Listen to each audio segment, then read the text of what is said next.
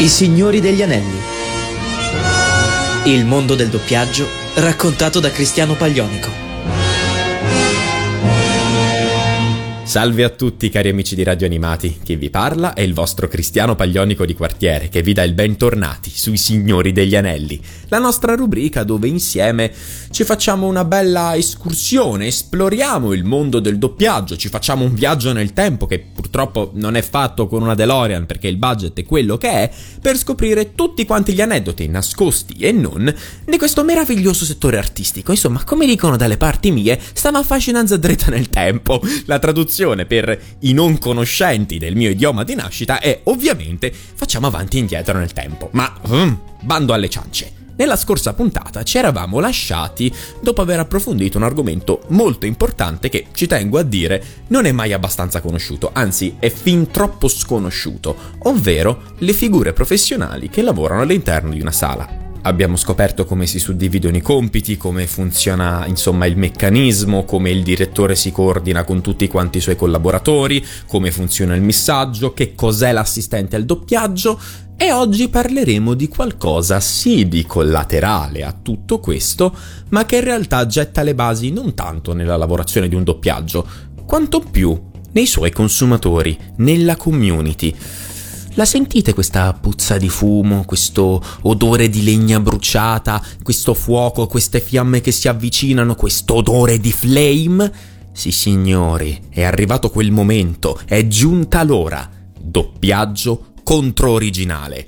Bisogna parlarne, bisogna discuterne in modo serio, in modo pulito, in modo approfondito, per capire effettivamente quanto c'è di vero in tutto questo. Spoiler, spesso poco. È una polemica che ho sempre ritenuto abbastanza sterile, soprattutto perché alla fin fine il doppiaggio non è che cancella l'esistenza dell'originale, dà la possibilità a chi vuole usufruire di un prodotto nella sua lingua di farlo. È una cosa che abbiamo detto penso in ogni puntata, lo diremo specificatamente e soprattutto anche durante questa qui. Ma come faremo a parlarne? Come faremo soprattutto a parlarne come piace a me, ovvero in modo puntuale, dicendo le cose come stanno, parlando di fatti, di argomenti, non di congetture. Insomma, come faremo a evidenziare effettivamente che spesso e volentieri questa è una polemica sterile e che non ha senso di esistere. Dovrò farlo rinunciando a una piccola parte della mia umanità. Sì, ci ho infilato una JoJo reference, signori.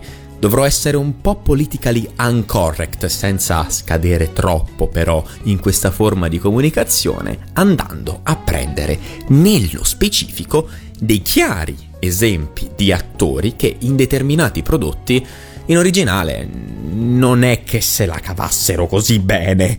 Mentre nella nostra versione, nella versione italiana, i nostri doppiatori hanno salvato, hanno reso decisamente migliori di quello che sembrassero, hanno fatto una recitazione migliore della loro, insomma, attori che sono stati letteralmente salvati in delle performance dal doppiaggio. Andremo di conseguenza ad attingere alla storia della cinematografia, ma anche della serialità, per parlare di quegli attori e di quelle attrici che hanno avuto un momento di blackout, che hanno cannato una performance che è stata appunto salvata dal doppiaggio, ma non aspettatevi che tratteremo soltanto dell'ultimo ventennio, andremo proprio ad attingere a tutto quanto, parleremo anche di cult per certi versi in cui ci sono degli attori che sono stati, per eh, colpa o grazie al nostro doppiaggio, un po' sopravvalutati nelle loro performance. Tuttavia, ragazzi miei, prima di iniziare devo fermarvi necessariamente perché sì, lo so quello che pensate, so quello che state per dire, so quello che volete fare, sono uno sciamano, vi leggo nel pensiero, nella mente. Gli anime. Cristiano non hai menzionato gli anime, non ne parliamo, non vogliamo dire niente, non vogliamo dire nulla in merito agli anime in originale?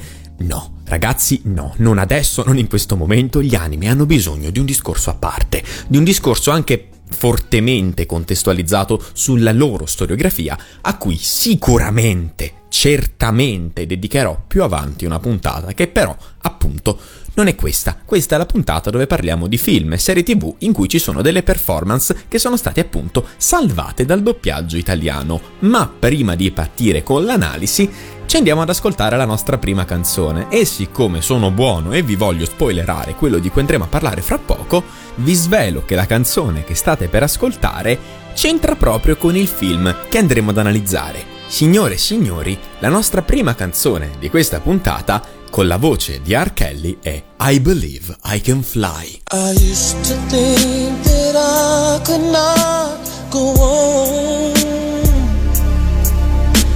And life was nothing but an awful song. But now I know the meaning of true love.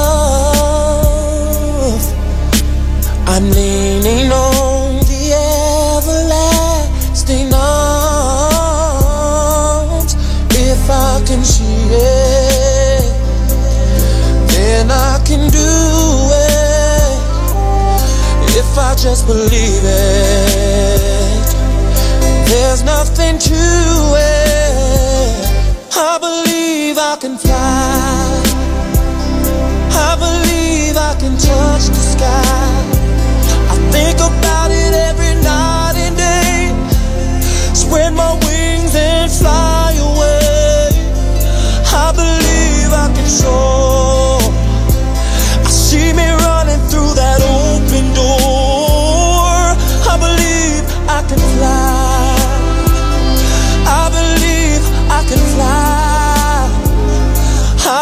believe I can fly.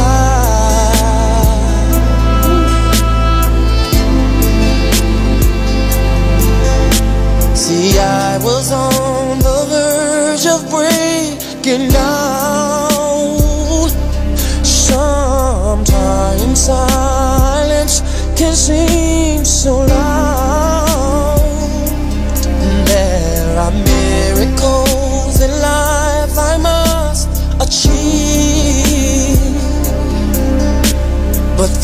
I know it starts inside of me. Oh, oh, oh, if I can see it, then I can be it. If I just believe it, there's nothing to it. I believe I can fly.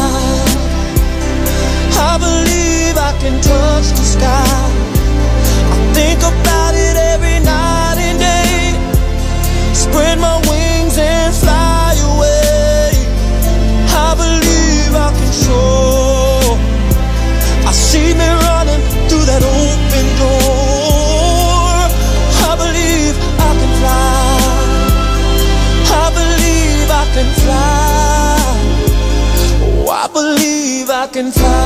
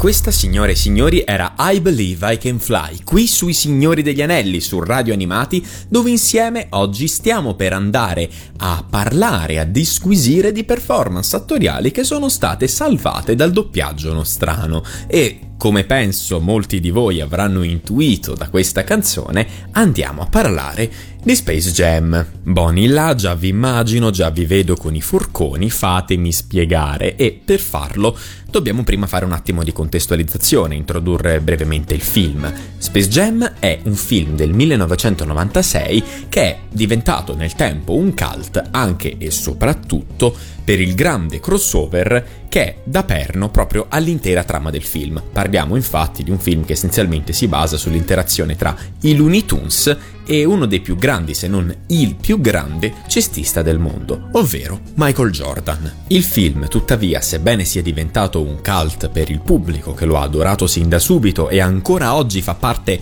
in modo prepotente ma in maniera positiva della cultura generale, dell'identità culturale della mia e della generazione precedente alla mia, tanto che probabilmente è stata questa la ragione principale che ha portato molti appunto della mia età o comunque miei coetanei a criticare aspramente il sequel di Space Jam, da poco arrivato nel nostro paese, sui nostri schermi, anche di tutto quanto il mondo, è stato invece stroncato in modo selvaggio, durissimo, sin da subito, dalla critica che ne ha evidenziato parecchi difetti. Tolto l'ovvio, ovvero che alla fin fine il film era un'operazione commerciale che era atta praticamente soltanto a scambiarsi il pubblico, ovvero portare i ragazzini che guardavano i cartoni animati, che seguivano i Looney Tunes, ad interessarsi al basket, quindi portare potenzialmente nuovo pubblico per le NBA e fare anche il contrario, ovvero portare magari chi seguiva le NBA grazie al proprio babbo, grazie ai genitori, ad interessarsi ai cartoni animati e nello specifico al brand sempre più morente dei Looney Tunes,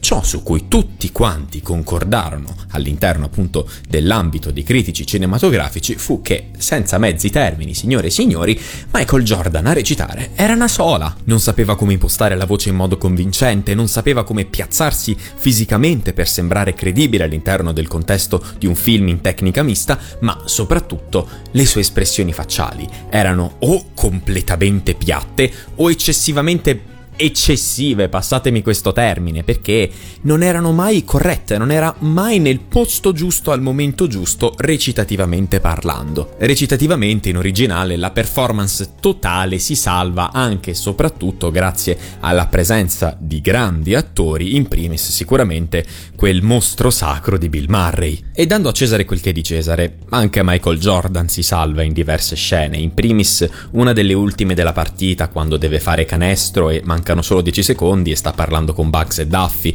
oppure proprio il momento in cui fa canestro e si deve allungare con il corpo quando arriva suo figlio da scuola e si mette a parlare con lui e c'è anche un momento molto toccante a livello narrativo, oppure proprio l'ultima scena quando dicono che c'è un solo modo per scoprire se Michael effettivamente è ancora in grado di giocare a pallacanestro, la famosissima vediamo ancora se mi ricordo come si fa, ma la totalità della recitazione originale non è che fosse di chissà quale qualità. Tuttavia noi in italiano questo problema non ce lo siamo mai posto, perché la voce che abbiamo ascoltato sin dalla prima volta che abbiamo guardato Space Jam è quella di Massimo Corvo, un attore eccezionale che ha reso ottimamente il personaggio interpretato da Jordan anche molto meglio di lui e che vi lascio in ascolto proprio adesso. Stiamo sotto, lo so.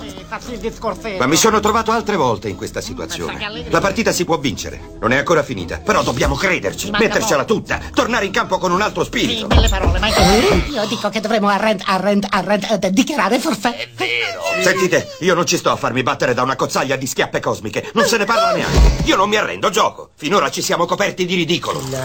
Dobbiamo pareggiare i conti, dargli una lezione. Devono perdere la faccia. Allora che ne dite? Siete con me o no? Signori, un mostro sacro del doppiaggio che salva letteralmente una pellicola dal miasma della disperazione. E non è finita qui, perché mica è questo l'unico esempio di cui andremo a disquisire in questa puntata. Ma prima di farlo, ci andremo ad ascoltare un'altra canzone, un altro brano tratto sempre da Space Jam, sicuramente il più famoso di tutti quanti, quello che più identifica il film nell'immaginario collettivo delle persone. Seal con Fly Like an Eagle. Time's on slipping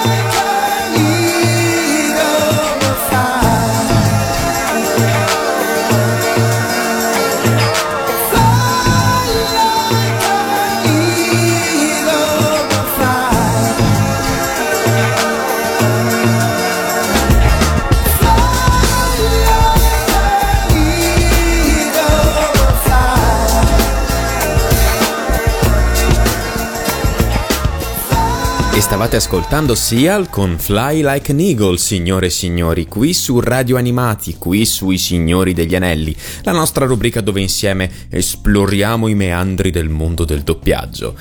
Allora, riprendiamo con la nostra piccola carrellata di attori e attrici che sono stati un po' salvicchiati dal mondo del doppiaggio, dalle performance degli attori nostrani, e andrò a pescare un attore che diciamo che è abbastanza amato un po' globalmente. Un attore noto soprattutto per la sua verve, per la sua presenza scenica e per quello che riesce a combinare il sabato sera. Signore e signori, John Travolta. Allora, come penso tutti quanti sappiano, la carriera dell'attore non è stata così tanto lineare o quantomeno non è stata proprio in salita a livello di popolarità. C'è stata una grande fase centrale de- de- della carriera di Travolta in cui lui si è ridotto a fare filmetti, roba anche abbastanza imbarazzante. Ora io non vorrei dire, ma i senti chi parla, io li ho rivisti di recente. Per recente intendo tipo Pasqua o Natale, quella roba lì, quel periodo lì sono imbarazzanti, sono film veramente imbarazzanti che in italiano neanche mi fanno ridere, ma che sono salvati dal fatto che in italiano abbiamo un doppiaggio comico fatto da comici veri che effettivamente per l'epoca facevano piegare in due dalle risate, ma non è dei senti chi parla che voglio parlare in questo momento bensì del seguito di un film che è stato icona di una generazione, una generazione un po' distante dalla mia, che avrebbe dovuto lanciare la carriera di John Travolta come lui magari legittimamente si aspettava, ma che purtroppo non ha permesso all'attore di prendere il volo che poi, per dire, ha preso quando è stato selezionato da Quentin Tarantino per fare Pulp Fiction. Signori, il film che avrebbe dovuto lanciarlo è La febbre del sabato sera che ho citato poco fa, mentre il film di cui vorrei parlare in questo momento è Stayin' Alive e il suo seguito. Ora, probabilmente molti di voi si ricorderanno di Stayin' Alive solo e soltanto perché la colonna sonora portante del film è stata fatta dai Bee Gees ed è letteralmente un tormentone canzone che appunto tra l'altro è la colonna portante del film, ma è anche una delle poche cose che io salvo veramente in maniera totale, senza alcuna riserva di quella pellicola, perché parliamoci chiaro, Stayin' Alive non è di certo un sequel all'altezza e questo va detto, è un peccato, soprattutto perché alla regia abbiamo comunque non uno degli ultimi attori al mondo, ma Sylvester Stallone. Sì, è una curiosità che non tutti sanno, ma Sylvester Stallone è il regista del seguito della febbre del sabato sera. Ma torniamo al buon John Travolta, che all'interno di questo film è riuscito veramente a dare il peggio di sé. Ora, io sono una persona che comprende quello che può passare un attore, che comprende, può mettersi nei panni del non lavorare, del non riuscire a trovare ingaggi, non riuscire a proporsi, non riuscire proprio a fare provini per certi versi, ma credo che in quel periodo travolta magari un po' non fosse ancora pronto per esplodere completamente perché io non credo che un periodo di film brutti ti faccia diventare un attore cane se non sei ancora in grado di dare il meglio di te all'interno delle performance. E va detto che in tutto questo, appunto, Travolta è stato però aiutato nel nostro paese, perché il suo doppiatore in Stayin' Alive non è che fosse l'ultimo degli idioti, era la buonanima di Claudio Sorrentino, che ha saputo caratterizzare praticamente da zero il personaggio, perché Travolta in originale è piatto, è una linea dritta, non si può sentire, non si può ascoltare, ma non perché lui abbia una brutta voce, ma perché non riesce letteralmente a comunicarti nulla, a differenza della performance appunto di Sorrentino, di cui vi lascio un piccolo estratto. Vuoi che ti accompagni a casa? No, no, non importa. Ma sei sicura? Sì, sono sicura, grazie lo stesso però. Va bene. Ciao. Grazie infinite, Jackie. E dai, smettila. Notte. Ehi, Jackie, Jackie!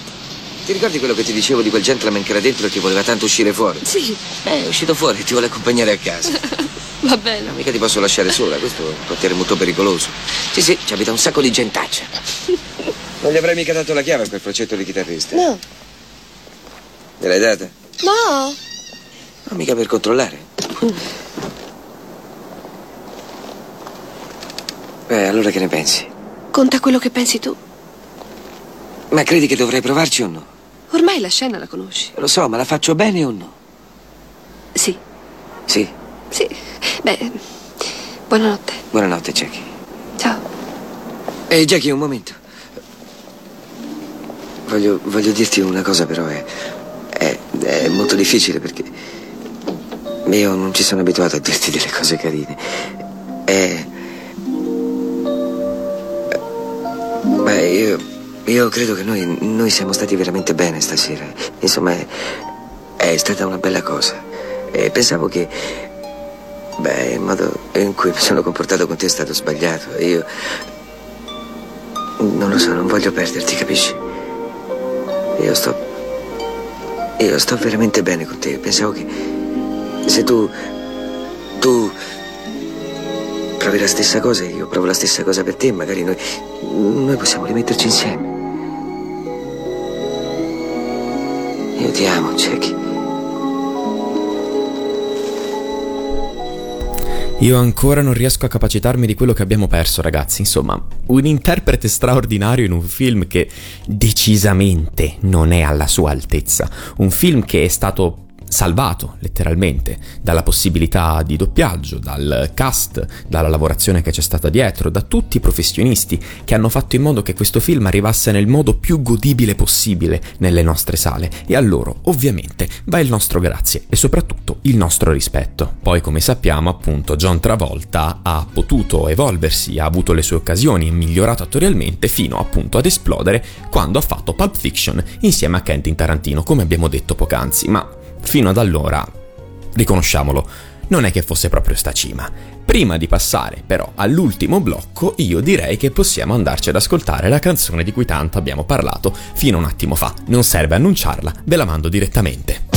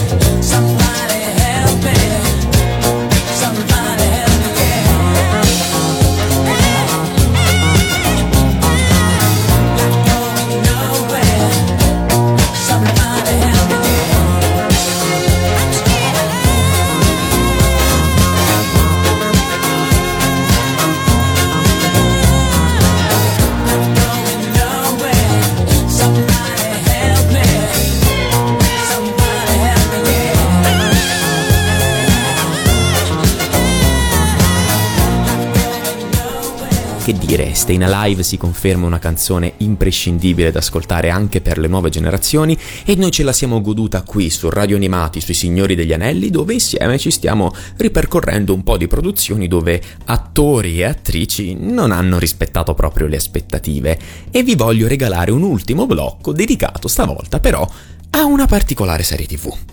Una serie tv che per anni, per tantissimi anni è stata sulla bocca di tutti e che dopo il suo finale, che definire terribilmente deludente, orrendo per certi versi e farle un complimento, è completamente sparita. Non se ne parla più sui social, nelle board, di persona anche, io non la sento più nominare da nessuno.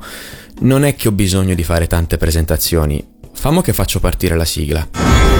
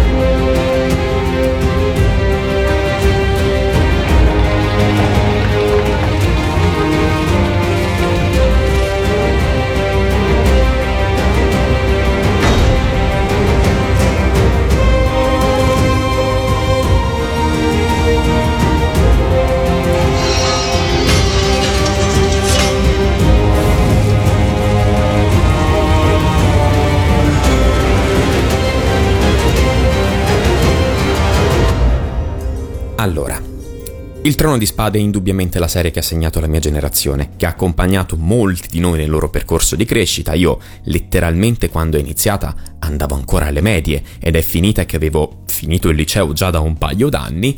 Ha attraversato una grandissima fase della mia crescita, della formazione della mia personalità e credetemi, mi ha deluso come poche cose nella mia vita. Mi ha lasciato un senso di vuoto, di delusione, letteralmente, non so come altro definirlo, perché vederla bistrattata in quel modo lì non era proprio la conclusione che meritava, assolutamente, nella maniera più totale, ma non è della serie in sé che voglio parlare. Infatti, per contestualizzare il mio discorso, dovrò prendere un piccolo cappello.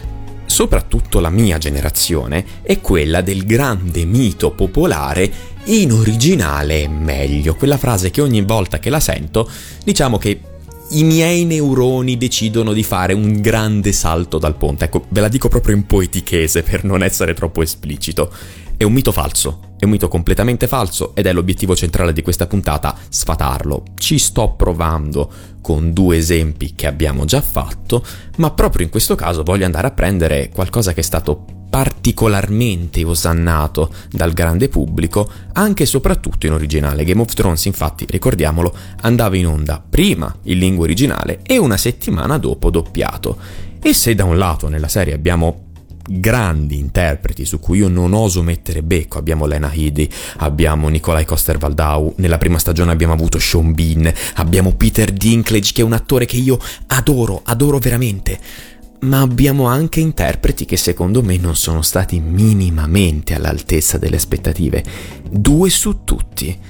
Daenerys e Jon Snow, quindi Emilia Clarke e Kit Harington.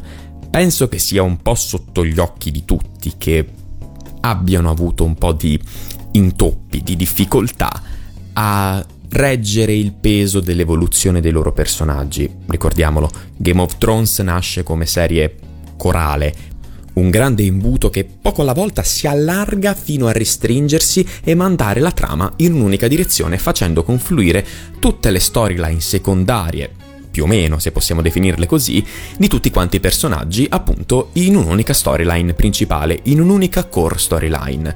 Game of Thrones ha basato molto della sua narrazione su questo e, con personaggi più o meno interessanti, è riuscita a portarla avanti fino appunto alla disastrosa ultima stagione. Ma, come abbiamo detto appunto, Kit Harington ed Emilia Clarke inizialmente nascevano come uno, due fra tanti, tanti che dovevano appunto reggere il gioco dell'intera serie, il gioco dei troni se possiamo definirlo così, haha, e sinceramente io non credo che col passare del tempo sono riusciti a reggere questo peso, a reggere le aspettative che legittimamente le persone si facevano su di loro. Emilia Clarke se l'è cavata molto meglio del suo compagno d'armi, se se lo definiamo così, ecco, senza fare troppi spoiler, perché magari comunque qualcuno se la vuole ancora vedere, eh, perché col tempo va riconosciuto. È riuscita a migliorarsi, ha anche fatto film interessanti, è riuscita a evolvere il suo modo di recitare, non fa più le solite due espressioni, questo è un dato di fatto. Il povero Kit purtroppo fatica un po' di più, ecco. In Game of Thrones lo vediamo molto marmoreo, molto rigido, non riesce quasi mai a scollarsi da quell'espressione che ha letteralmente sin dall'inizio della serie.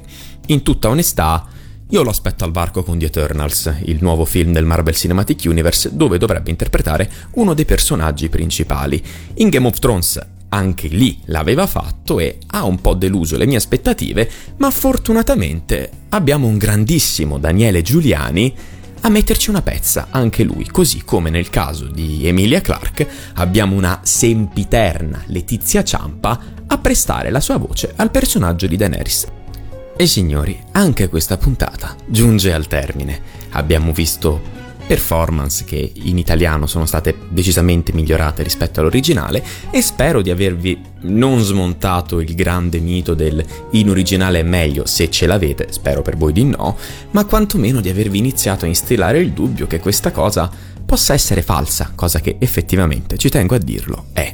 Io vi ringrazio, vi ringrazio di cuore per essere arrivati fin qui, vi ringrazio per avermi ascoltato, per avermi supportato e sopportato in questo discorso che, riconosco, è stato forse un po' complicato da seguire e vi do appuntamento alla prossima puntata dei Signori degli Anelli, ma non prima di avervi lasciati in compagnia dell'ultimo brano di oggi. Ora, abbiamo parlato di Game of Thrones, Abbiamo parlato bene di alcuni dei suoi interpreti, abbiamo parlato male di altri dei suoi interpreti, ma credo che una delle cose su cui tutti quanti possiamo concordare è che la colonna sonora di Game of Thrones sia fenomenale e in particolare un brano mi rimarrà impresso per tutta quanta la mia vita ed è un brano che accompagna uno dei momenti più tristi, più divisivi, ecco, dell'intera serie. Non voglio fare spoiler neanche qui un momento che letteralmente tu potresti andare a dormire 5 minuti prima che accada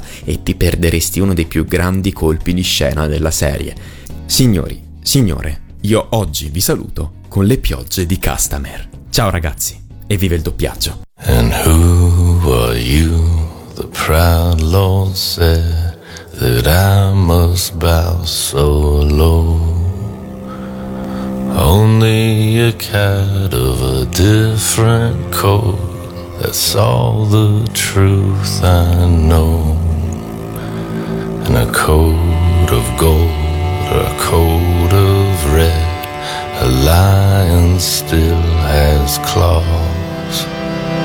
And mine are long and sharp, my lord.